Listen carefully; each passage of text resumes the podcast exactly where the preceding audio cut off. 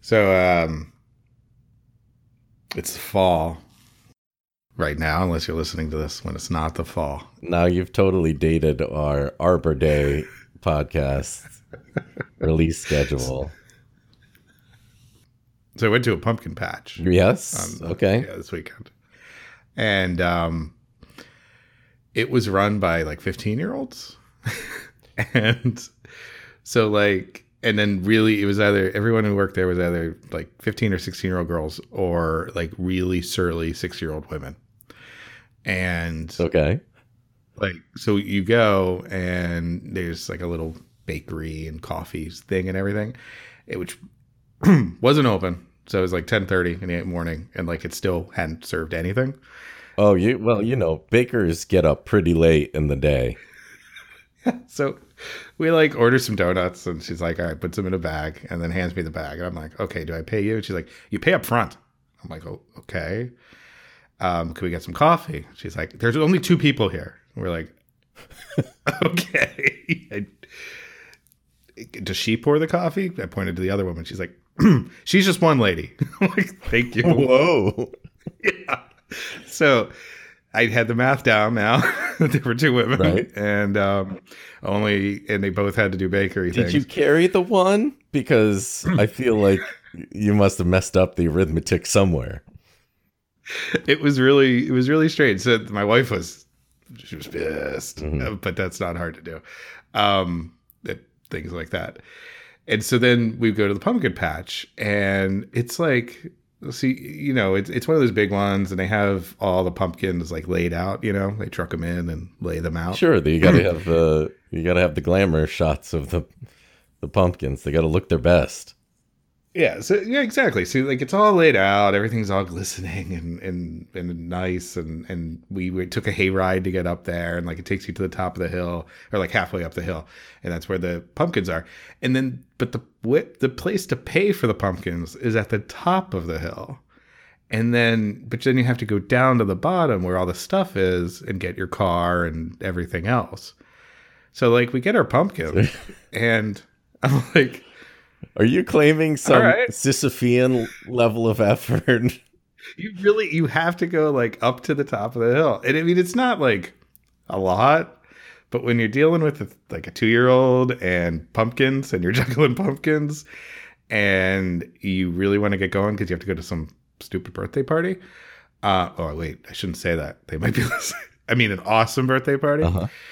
Um I was just like, all right, well, I'm I'm gonna go where the hill takes me. And I went downhill and we walked out with two free pumpkins because that no 15 year old stopped me. That's that's criminal. And also a very strange retelling of that Greek myth. It's time. Time for a thrilling story of romance, adventure, mystery, anything with an expired copyright. It's time for another interrupted tale. Hello and welcome, everyone, to another episode of Interrupted Tales, the show where my friend and I take turns reading stories to you, the listener, while the other person constantly interrupts. As always, I am Rob, and this is my friend Alan. Hello. Hello, Alan. How, how are we today? Well, we're a little annoyed at our soundboard today. Well, I'm going to cheer you up because this week we got a, a doozy of a, of a of a tale called uh, "Her Husband" by William Good, and it's from the magazine Breezy Stories. Not not too windy. We've been there before. Breezy Stories. Is that the uh, apartment um, outside of uh, the University of Maryland campus? Breezy stories. Uh, Yeah. you know where those girls it's live. very Yeah, hard to get Stories. your uh, security deposit back from that place.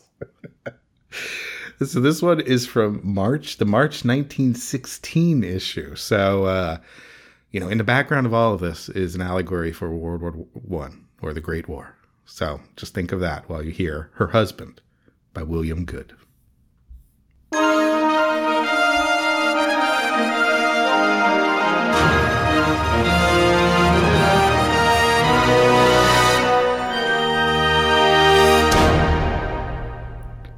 Some person, who evidently believes himself in authority, has gravely asserted that women differ only in the color of their hair. This is a novelization of Orphan Black. or a Reddit thread. Um, he would have us believe that temperamentally, physically, and morally, they are all alike. I feel that really goes beyond blanket sexism into alien contemplating the difference between Coke Zero and Coke Zero sugar territory. Do not get me started on the difference between Coke Zero and Coke Zero sugar, Alan. I I will back off in in respect for this podcast, but what the hell? Uh, sorry. Fired up.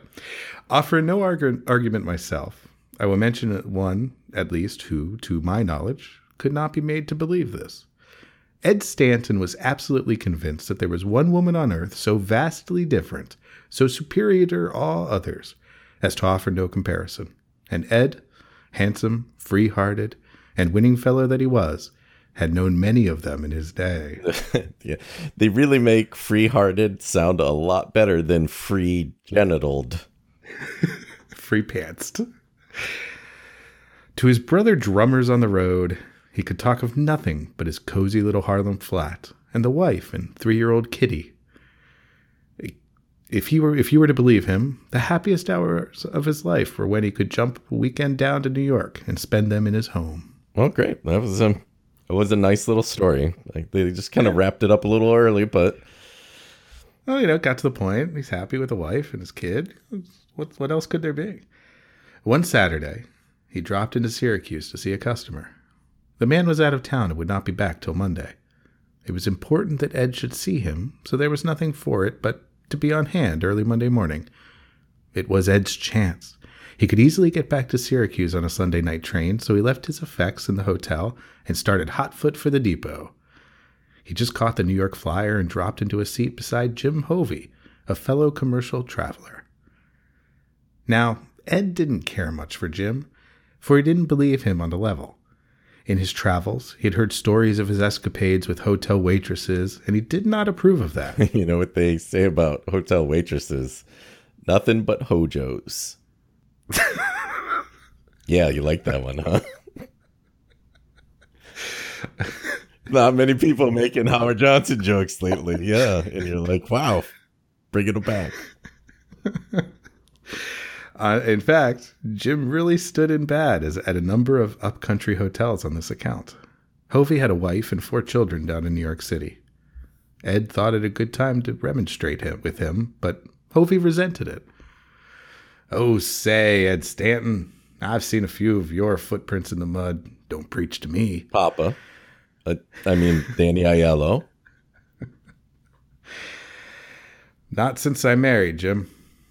Poof! Do you suppose my wife is sitting at home like a sick kitten while I'm away? You bet you're not. okay, okay. What's a good metaphor here? Like a diuretic gerbil, like a colicky puppy, sick kitten. Yeah, sick kitten. A phlegmy lemur. Uh, she's having a good time as well as I. I went to school with Lemmy Lemur. phlegmy lemur. Yeah, he's a foreign exchange student. What do you know about what your own wife is doing? I do know what she is doing while I'm away.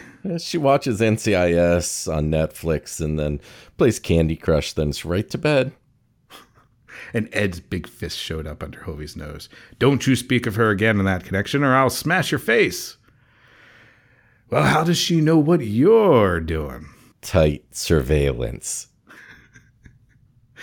Hovey got up and changed his seat then, for Ed was plainly in a dangerous mood. As Jim lived in Brooklyn, he stuck by the train to the Grand Central, but Ed dropped off at 125th Street. Twenty minutes later, he was kissing his wife Esther, dancing the kitty on his shoulders, and having a great time in his own home. Kitty to be named later. Well, forget about that. Ed, dear, said the little wife, I do so wish you'd give up traveling and go into business. Now there's old man Hooper on the corner who wants to sell his store. It's prime real estate right over on Sesame Street. The Hooper. that fits. The retail trade is on the bum, darling. No, it's just the retail trades between residences right now, sort of crashing with its retail friends. A salary is a regular thing and better for a while. When that little bank account of ours gets big enough, we three are going up into some pretty little country town to spend the rest of our days. It's a life, all right. Business is awful. Okay, Trotsky. The subject was dropped, for Ed always refused to talk business at home. So he rolled over on the floor with the kitty, to be named later, allowing him to think that he had the best of the tassel, which caused the little fellow great delight. Ah, we, we have fun, don't we? Joe, you, me? After a certain point, it's too embarrassing to ask. Don't you don't you think you is licked enough licked enough now, Papa? he cried he cried gleefully, straddling Ed's broad chest. Why don't you cry for me to stop and let you up? Oh, what a cute little bully. Ed pretended to beg for mercy. And so the frolic went on until the kitty's eyes began to grow heavy, and Mama took him away to bed. I came down on the train with that skunk, Jim Hovey, he remarked to the wife. I've lost all respect for him. Esther knew the story of the Hoveys. Oh, I'm sorry for Mrs. Hovey, she sighed. It must be awful to live with a man like that. Well, he's a cheater, but on the other hand, he's not around very much, so there's that. Well, many a woman does, dearest. I don't. She looked straight at him as she spoke. Ed shifted a little.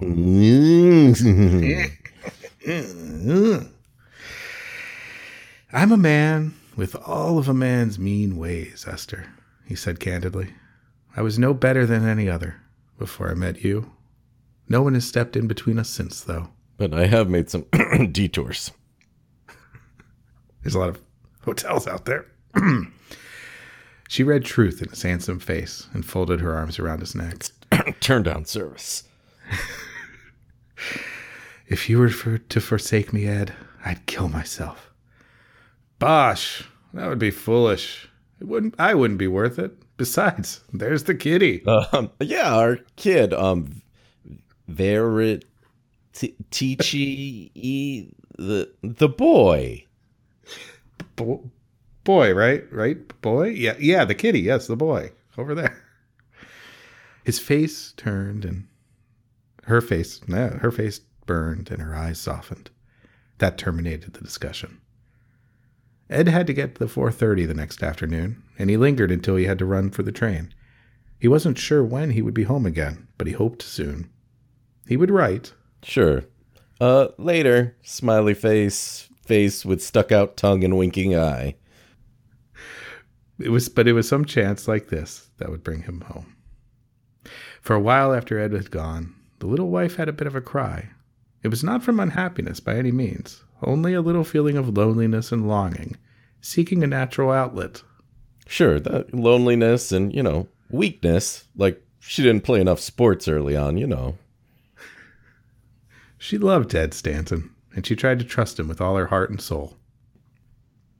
She felt that he was so big and noble and open hearted as to be incapable of wrong. Well, He had never concealed anything from her. yeah. In all things, they had been as one. Every penny of his money was banked every month in her name, and the account was nearing the necessary figures to purchase that little home in the country they had so long planned for. But she was a woman, and lives there, a woman who is not a victim of doubt. He was away from her so much in the great world with its temptations that, possibly, she tried to smother the serpent of suspicion. Um, hey guys, welcome to part 54 of my Dark Souls walkthrough, and today I'm going to show you how to smother the serpent of suspicion. now, first, you need to have opened up Anor Londo. I'm tickled. she went to bed a little later, and it was not until the next morning, as she was dusting the living room, that she made a discovery. Why, Ed left his raincoat, she said, yanking it from the depths of a chair. That's too bad. It looks like a rainy spell, and he will need it. Knowing there was no way to send it to him, she started with orderly instinct to hang it in the closet. She had closed the door upon it when a characteristic thought impelled her to go back. What's gonna be in the coat? I mean, mm-hmm.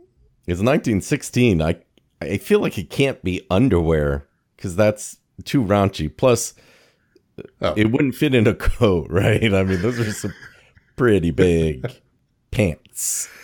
I'm I'm thinking gloves Yeah, or nope. That that also goes. They go way up back then. they go way up. they go all the way up. Yeah. All right. I wonder if he left anything valuable in his pockets. She mused and felt a little tug of fear in her breast. Quickly, her nimble fingers sought the depths of each pocket. A pair of gloves, Ooh. a couple of buttons, Nice. some matches, and she drew forth a folded sheet of notepaper. The bell rang. She had to hustle to the door. It was only the butcher's boy. Hey, uh, what's wrong, Mrs. S? You look like you just got cheated on. With the crumpled note in her hand, she went back. Little Homer, little Homer was playing with his toys on the big rug. Homer, yes, of course that's what we named you. Homer. Yes. Homer, hey, Hojo, Homer. Yeah, that's Okay, now I remember the story. She she passed him and went into the kitchen. There she smoothed out the note and read, with dilated eyes and stifling heart. Well, honey, here I am in the sweet little apartment you have provided for your little caged bird. It's a dream, and I know I shall be happy here, waiting for your coming. Wrong pipe. Day and night I dream of you and long for you. Of course, dear, I know how life is. It's a bitch, and then you die. I mean, I long for you. It's pretty hard for you to have her on your hands, but you will find a way to dump her when the right time comes. Which you keep telling me is going to come, right? It is going to come, right? It always does. Then we will be together always. I shall expect you on Tuesday, sure. You can run down in the afternoon and go back the next morning. Darling, that will be a happy day when we are together for all time. P.S. Don't forget the candy and the cigarettes. and the bribe for the guard, and um, we would need like four or five sheets for the cell bars. I don't forget the change in number. 14 and don't forget to don't forget to change the number. 1482 129th Street. With a hug and a kiss, your own Carlotta. Twice the staring eyelids of the little wife followed these lines from start to finish. The floor reeled and she sank into a heavy chair, a chair dizzy and confused. A little music factoid. Dizzy and Confused was actually the song Jake's Holmes plagiarized before Led Zeppelin plagiarized him. It was a it was a polka, I believe. Life had become a sudden void, the world grown desolate and dark. She clutched her throat to get breath, and so for a time she sat there more dead than alive. So the things she had feared had come to pass. In one fell swoop, the happiness of her life had gone out in darkness. It would never come back. All was ended. She tried to think what to do. I mean, she had absolutely no reason to live, especially not uh, who Harv who Homer. Homer, that's How long she battled with reason, sitting limply there in the chair, she never knew. She was brought out of her stupor by a sudden crash, a little scream, and she sprang up and rushed into the parlor. Little Homer had pulled a pretty vase from the table, and it lay in fragments. Oh no, Homer, the orphanage is not going to put up with that kind of destruction of property. Get, get it straight. Can't get away with it over there. He was whimpering and expecting a scolding. The revulsion came, and she impulsively caught him up in her arms, wildly kissing and fondling him. Poor little boy, she wept incontinently. You didn't mean to do it, darling. No, it's all right. Mamma won't scold. I've only you now, darling. Only you. The little fellow was puzzled. Don't cry, Mama. He patted her wet cheek. Me didn't mean to break it. Me sorry. And uh, me get back, Grandma. So, so good soon. She overwhelmed him with kisses and then found his toys and went to her room to think. To think, that was it. What she should do. For an hour she fought it out there alone. Then calmness came to her at last. Esther Stanton came of a strain that in years past had furnished heroes in the service of the nation. Her father had fought and died at Gettysburg. Um, heroes. Now, so you would say, if I gave you a map of Gettysburg, would you say they kind of died up that way or down that way? If you had a favorite color, would it be blue or gray? Right. I, I, that might impact the hero. Just that that word, just a little tiny tinge. Two brothers had died in the Navy. She knew of only one living relative, an uncle somewhere in the upper part of the state. She would never think of going to him. Upstate? No, thank you. she was alone. Perhaps it was just as well. But this woman who had come between them, oh, she clenched her hands and thought, of course, even if Ed was to discard the woman, she would never take him back. She could never trust him again. I'll give him up, she said resolutely. It is better. But I want to see her. I want to impress upon her what a thing she has done. Oh boy, that's that's gotta go well. That's people of closure. She smoothed and folded the fatal letter. If she hadn't found it, she might never have known. She knew that hundreds of men were practicing this deception every day, but mercifully, their wives never knew it. Well, yeah, ignorance is bliss, and also probably HPV. her resolve was made. Mrs. Belden, her next door neighbor, would care for Homer for an hour or so. Dressed neatly and looking charming in spite of her pallor, she was soon rapidly making her way to the number in 129th Street. Okay, now that is a hard choice. What you should wear to meet your husband's mistress. Hmm, I yeah. I would dress down, um, casual but coordinated. You definitely you're you're gonna want to be comfortable. I'd go tank top, so you really have that ability to move your arms and, and fight as much as possible. Sure, sure. it was not far. She wondered how he had dared to bring her so near to his own home. At last she found the number. In a narrow hallway, she examined the letter boxes. There was a name which convinced her Carlotta St. Ange, Suite 42. In a few moments, the elevator boy landed her on the third floor, and she stood before the door of 42. Hey, going to see Carlotta, eh? I'm gonna gonna take some candid photos, eh? Huh? Huh? Little wink, wink. No. Get a lot of foot traffic up on that level. She was a little faint, but she called up her nerve and pressed the bell. The barking of dogs sounded within. Then a diminutive colored maid stood before her. A couple of spaniels frisked at her feet. Is is Miss St. Ange in? Are you expected? It it doesn't matter, said Esther, and she brushed past the maid and into the lavishly furnished, though unkempt, rooms beyond.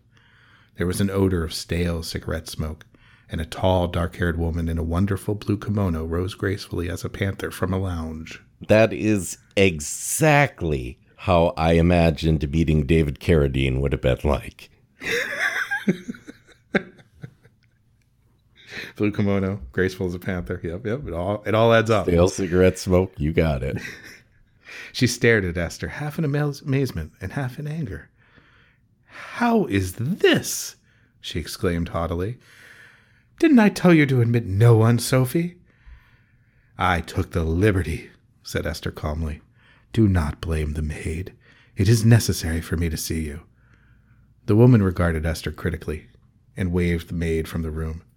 Then she sat, sank back on the lounge and indicated a chair. Well, I admire your nerve.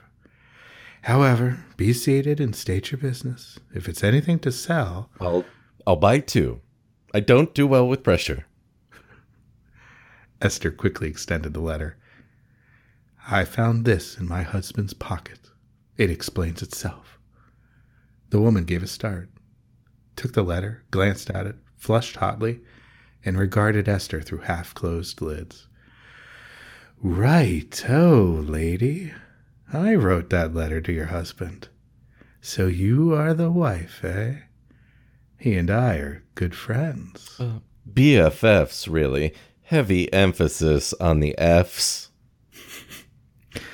so it would appear, said Esther calmly, though raging inside. She had self possession enough to give the woman before her careful mental appraisement. How could Ed Stanton love a woman like that? I'm sorry, with a drawl. But you see, a man's heart will go where love sends it. And his penis naturally follows. It's just biology, dear.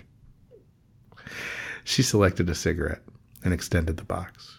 Will you smoke? You look all nerved up, dear. Her words were soft, solicitous, and her eyes held a slumbering light of sympathy, born of knowledge of conquest. Esther returned her gaze without wavering.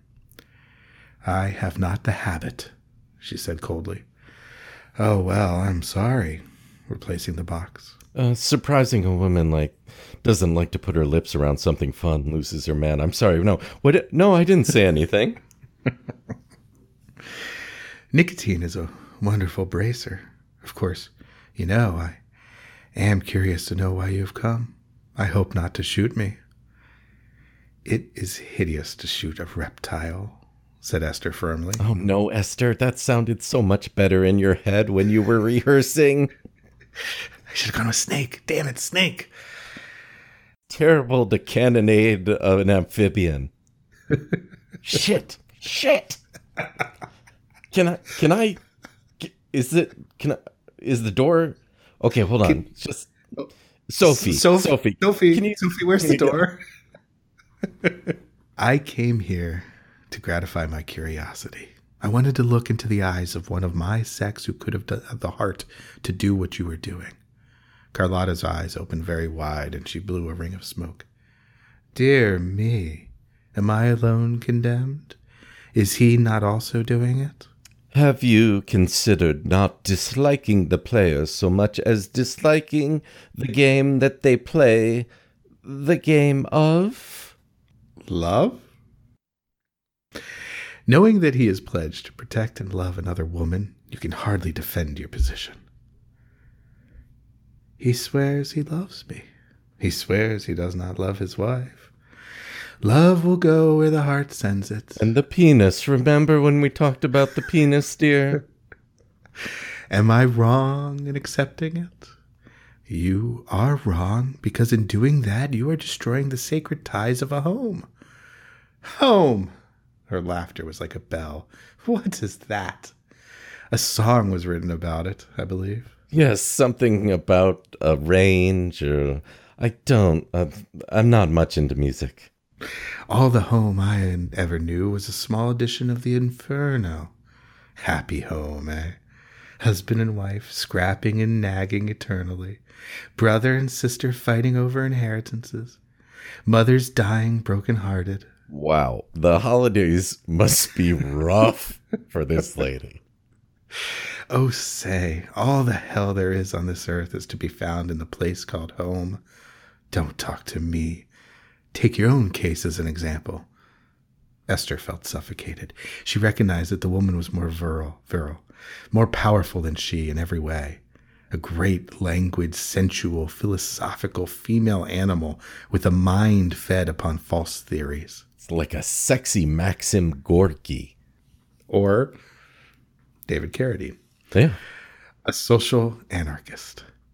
Carlotta inhaled the cigarette smoke. You see, she pursued, the line between us is not very, so very well defined after all.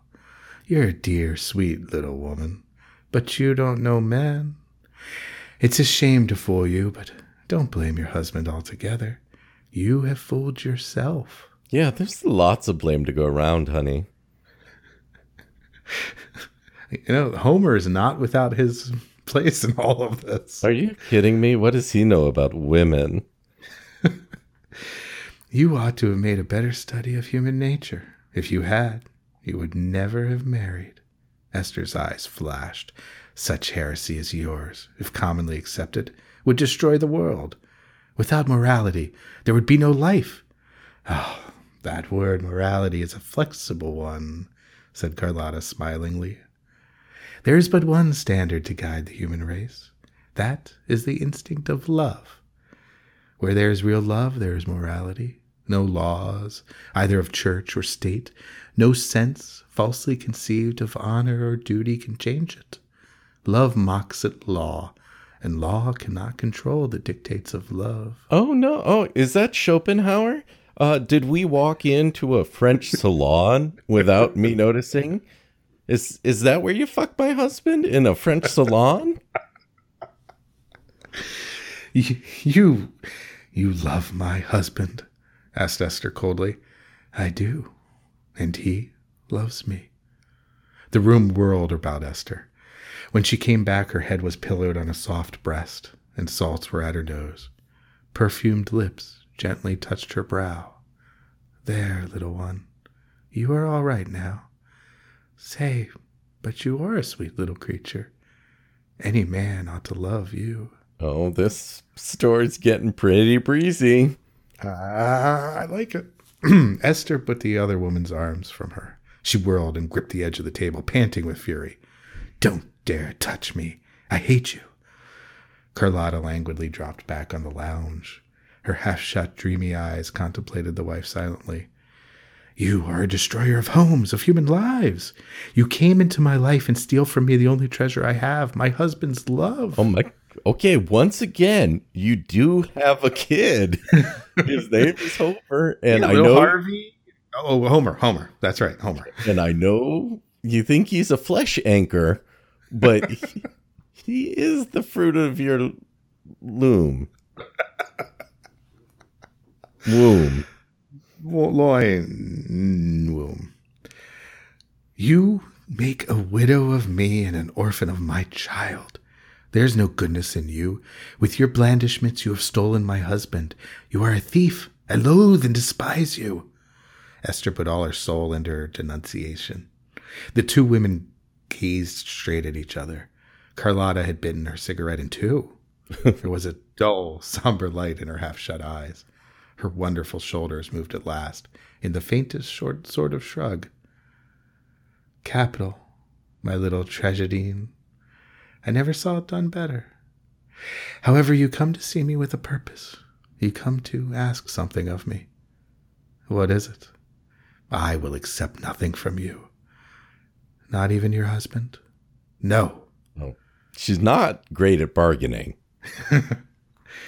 Well, scornfully, you can have him if you can get him. We will let him choose. Esther was breathing hard. The choice is already made, she said.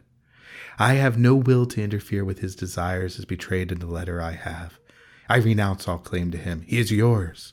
Here's his collar and tags, and I'll email you his shot records. Not yet, said Carlotta, rising suddenly. You misunderstand me.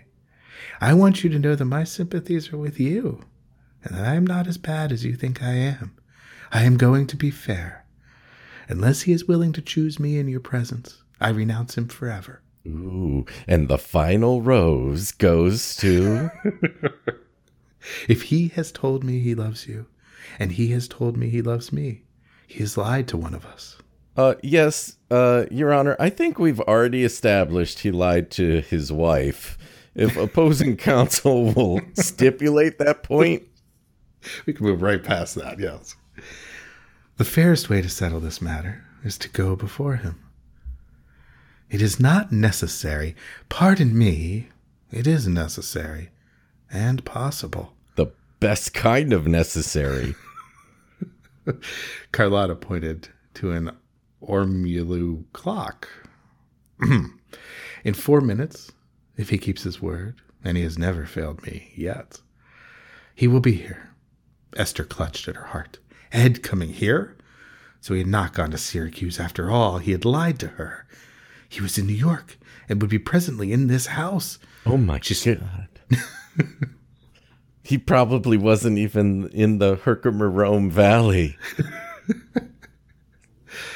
She started to leave. Her whole soul rose in rebellion against the plan of facing him before this woman. She felt a horror and a repugnance beyond expression. But Carlotta stopped before her. She was big and powerful. And languid and sensual and panther like and uh, yeah, whose side are we on again? I am not sure, but 1916 was a hot year. It was Ooh. breezy as fuck in that place. It is too late to get away, dear, she said tensely. Listen.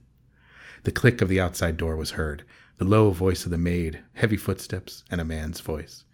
An insane frenzy seized Esther. Never would she face Ed in that place. She wrenched herself free and darted for a side door. She was too quick for Carlotta and sped through it. There was a narrow passage, and she followed it, luckily to a side entrance. Dashing down a flight of stairs, she reached the street. How she got home, she never remembered. Now that is how you do a pub crawl. Finally, faint and quivering, she burst into her own apartment and bolted the door. She paced the floor wildly, wringing her hands. Her married life, her dreams, her hopes and joys had all come to this. Ed, her husband, the man she had so blindly worshipped, was false. It was terrible. For a long time, she tried to fight it out there, alone by herself, and to conquer the impulse to self destruction. How desolate the world was, how barren was life. still, still got your kid, young Hova. In the midst of her hysteria, there came a gentle tap at the door. Mrs. Stanton. It was the voice of her good neighbor, Mrs. Belden.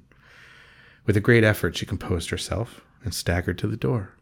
As she opened it, little Homer came leaping into her arms.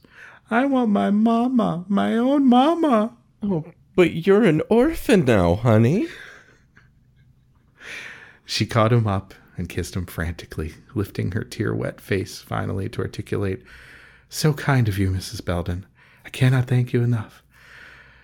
That little boy has done nothing but call for you, Mrs. Stanton. Why, my dear, are you ill? Are you in trouble? The kindly neighbor placed a motherly arm around her waist. Esther controlled herself long enough to say, Yes, but I cannot explain it now. You are so kind, Mrs. Belden. Thank you so much. All right, my dear. Call me if you need me. Esther closed the door and, with Homer in her arms, staggered back into the living room. She sank into a chair. The little fellow was cooing with happiness. Homer loves you, Mamma. Who's my dear mama, I waited so long. Uh, kind of laying it on pretty thick there. Um, no, I'm sorry. Uh, uh, our client General Mills is looking for something just a little more natural for this cereal commercial. the cereal's already called Clingios, and we don't want too much clinginess. It's it's just not on message. Got to balance it with the milk. Darling one, we have only each other now, whispered the stricken woman. Then, as a little fellow slid out of her lap and played at her feet, she tried to think clearly what it was best to do. Let's see, there's suicide and murder, and then there's murder suicide, mm. and then there's divorce. But you know what? I really like the sound of that murder suicide thing. Mm. Agreed. Of course, it was all over between her and Ed. The old life was buried. She must look to the future. She must live for little Homer. How could he have done it? What spell had that woman cast about him? She had believed him honest, noble, and true. Bitterness raged in her heart, a terrible sense of wrong. Please, Mamma, dear, I'm awful hungry. Why is it not hungry? I'm awful hungry. Peas, can I have a pum? Bless your little heart, sobbed the afflicted woman. Mamma is cruel to forget you. Yes, you shall have a nice big plum. We'll go right now and. She caught sight of something in the little fellow's chubby fist. It was a white envelope tightly rolled. What what have you there, Homer? Give it to me. It's a letter for you, Mamma. The postman came while you were was away.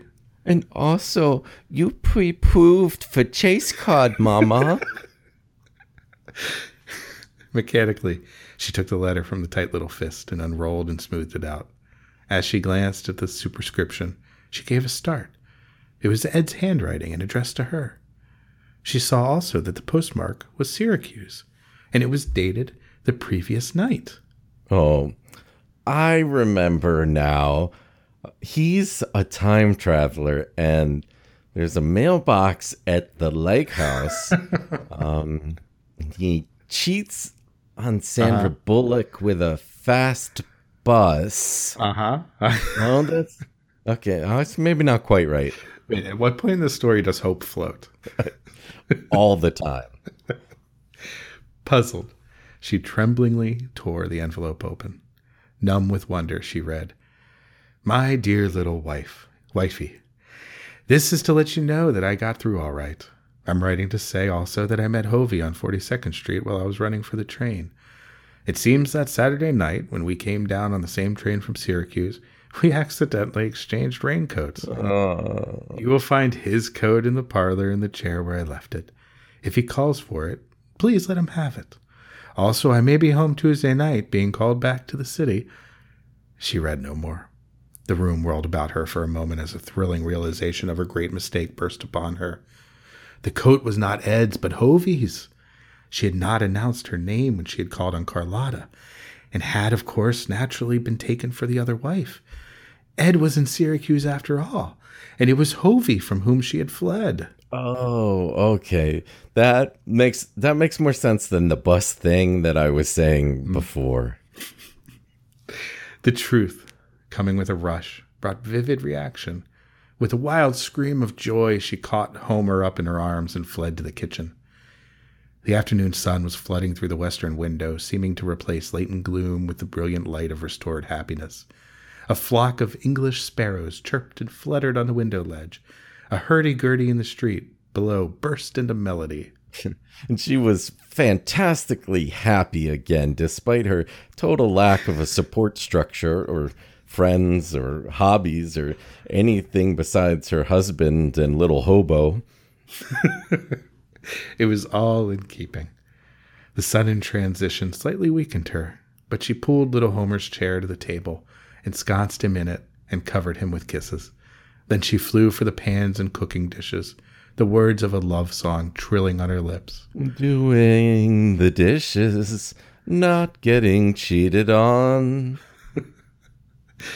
Mama, is oo going to give Homer something to eat? Am I, darling?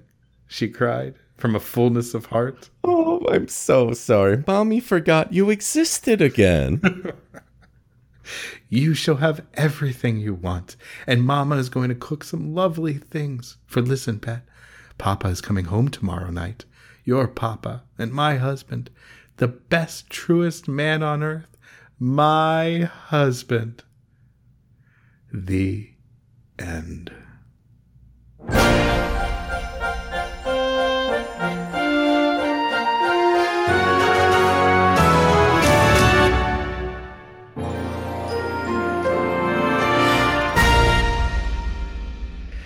Oof.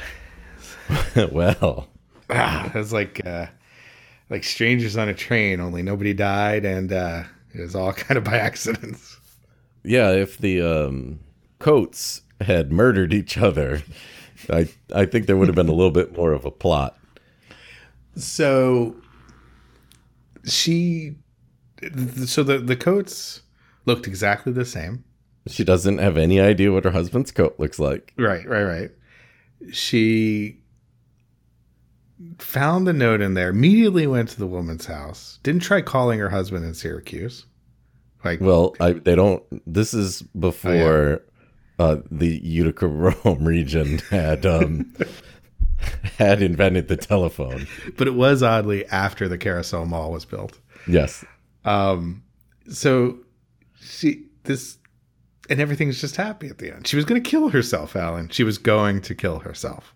Well, she definitely did not account for having a child in that scenario.